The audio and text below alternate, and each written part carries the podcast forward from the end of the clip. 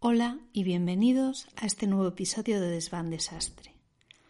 Con este episodio vamos a cerrar la trilogía irlandesa de la autora estadounidense Nora Robert. En este caso estamos hablando del libro cuyo título es El corazón del mar. Al igual que los dos libros anteriores, yo lo leí allá por del principio de los años 2000, cuando salió por primera vez en España. Lo leí en formato físico, en el mismo formato que los otros dos libros, y he tenido que volver a recurrir a San Google para que me diga que este libro, en la reedición de 2016, tiene 384 páginas. Para mi gusto, es un libro que se hace extenso no es tan divertido como el segundo libro, con lo cual 384 páginas no se hace duro de leer, pero la verdad es que si la autora lo hubiera dejado en 300 páginas, hubiera estado más que bien.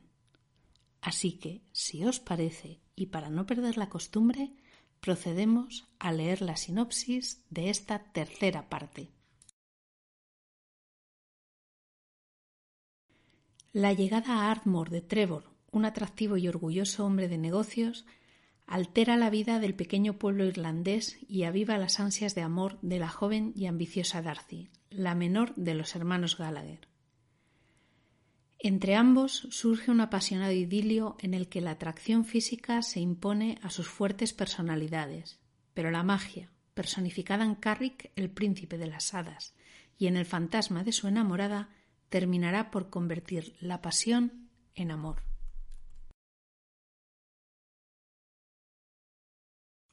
Y aquí volvemos a lo mismo que he comentado en los dos episodios anteriores. Por favor, la persona o equipo de personas que se hayan encargado de redactar la sinopsis de esta trilogía, que se dediquen a otra cosa. En serio, son unas sinopsis tan escuetas, tan por encima que no merece la pena para aquel al que no le hayan recomendado el libro o hayan escuchado estos episodios de podcast, comprarlos para leerlos, porque son sinopsis que ni fu ni fa. Es decir, las lees y dices, ¿qué me aporta a mí comprar este libro? Para leer esto, pues nada, realmente nada. No habla de asesinatos, no es algo histórico, no es un tema de narrativa, no son libros que hayan ganado premios. Entonces, o estás muy metido en el mundo de la novela romántica y llevas un bagaje a tus espaldas que te permita saber que esta autora es difícil, pero no imposible, fallar con la elección de sus libros, o simplemente dejas el libro donde lo encontraste porque la sinopsis no te llama para llevarte a casa contigo este libro. Entonces, más allá de estos temas de sinopsis que hemos comentado en los tres episodios de la trilogía, ¿qué podemos decir del libro? Este libro es el punto y final a la trilogía irlandesa de la autora. Se basa en la historia entre la hermana pequeña de los Gallagher, Darcy, que es una chica joven que trabaja de camarera en el pub de la familia y que tiene un punto de cinismo que la hace encantadora es decir, tonta no es, es buena persona y tiene, o por lo menos en los dos libros anteriores deja entrever que tiene las cosas muy claras para la edad que tiene. Y luego está Trevor. La autora introduce al personaje de Trevor en el segundo libro de la trilogía, en el primero ni siquiera aparece, y Trevor es todo lo que Darcy siempre soñó. Tiene ascendencia irlandesa, vive en Nueva York, tiene un montón de compañías, es un hombre de negocios, joven, guapo, multimillonario, bueno, el epítome de el hombre perfecto. Pero también es bastante cínico, es decir, son la horma del zapato de cada uno de ellos.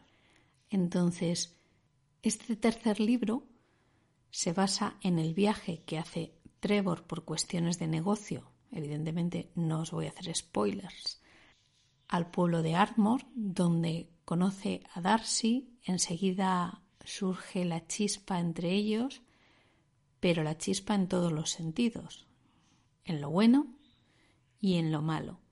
Y sí que es cierto que en este libro la autora profundiza bastante más en la relación de los fantasmas, de esa historia de mitología con la que introduce cada uno de sus tres libros en el prólogo sobre Carrick, el príncipe de las hadas, y Lady Wen, un fantasma que era su amada.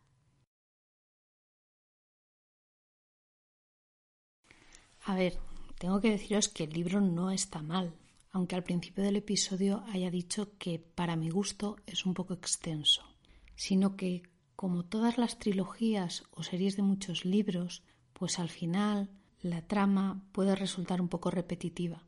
Y aunque aquí la autora ha utilizado diferentes personalidades en las parejas protagonistas para que la trama no se haga repetitiva, bueno, pues llega un momento que si te tienes que leer mil páginas que suman los tres libros, pues sí, se hace un poco pesado. Eso no quiere decir que no se lea bien. Es un libro que se lee fácilmente, con lo cual tampoco es que le dé mucha importancia a ese exceso de páginas. Sí que es cierto que durante el primer libro, pues bueno, la novedad, la historia del mayor que ha visto mundo, la historia de Jude que bueno, tiene demasiadas inquietudes, tiene ahí esa inseguridad mental, esa búsqueda de raíces, pues es algo que engancha. En el segundo libro, pues tienes a Brenna Yashon que al introducir la autora a ese punto de humor durante su historia, pues es bastante entretenido. La verdad es que creo que comenté en el episodio anterior que yo me pasé todo el libro con la lágrima de las carcajadas, de las situaciones en las que acaban ellos dos por su diferencia de caracteres. Y cuando llega este tercer libro en el que dices chico guapo millonario con raíces ahí de ese mismo pueblo, recordad que comenté además que es que aquí todos saben quién es su primo cuarto, su primo quinto, el cinismo con el que carga después de toda una vida viviendo fuera de Irlanda, esa incredulidad la primera vez que se encuentra con Carrick, el príncipe de las hadas. Y luego está Darcy, que Darcy al principio tiene muy claro lo que quiere, o más bien lo que no quiere, y cuando se encuentra con Trevor es la horma de su zapato y se pasan todo el libro en una serie de encuentros y desencuentros basados en puros malentendidos. Al final, bueno, digamos que lo que salva a este tercer libro es la conclusión de la historia de los fantasmas, que casi, para mi gusto, y esto siempre lo digo que es una opinión personal, tiene durante este libro más interés que la pareja protagonista, a la que veo una pareja que tiene unas situaciones demasiado manidas, demasiado rebuscadas, demasiado sacadas de una telenovela. Aún así, mi recomendación es que si os gusta este tipo de argumentos, que lo leáis.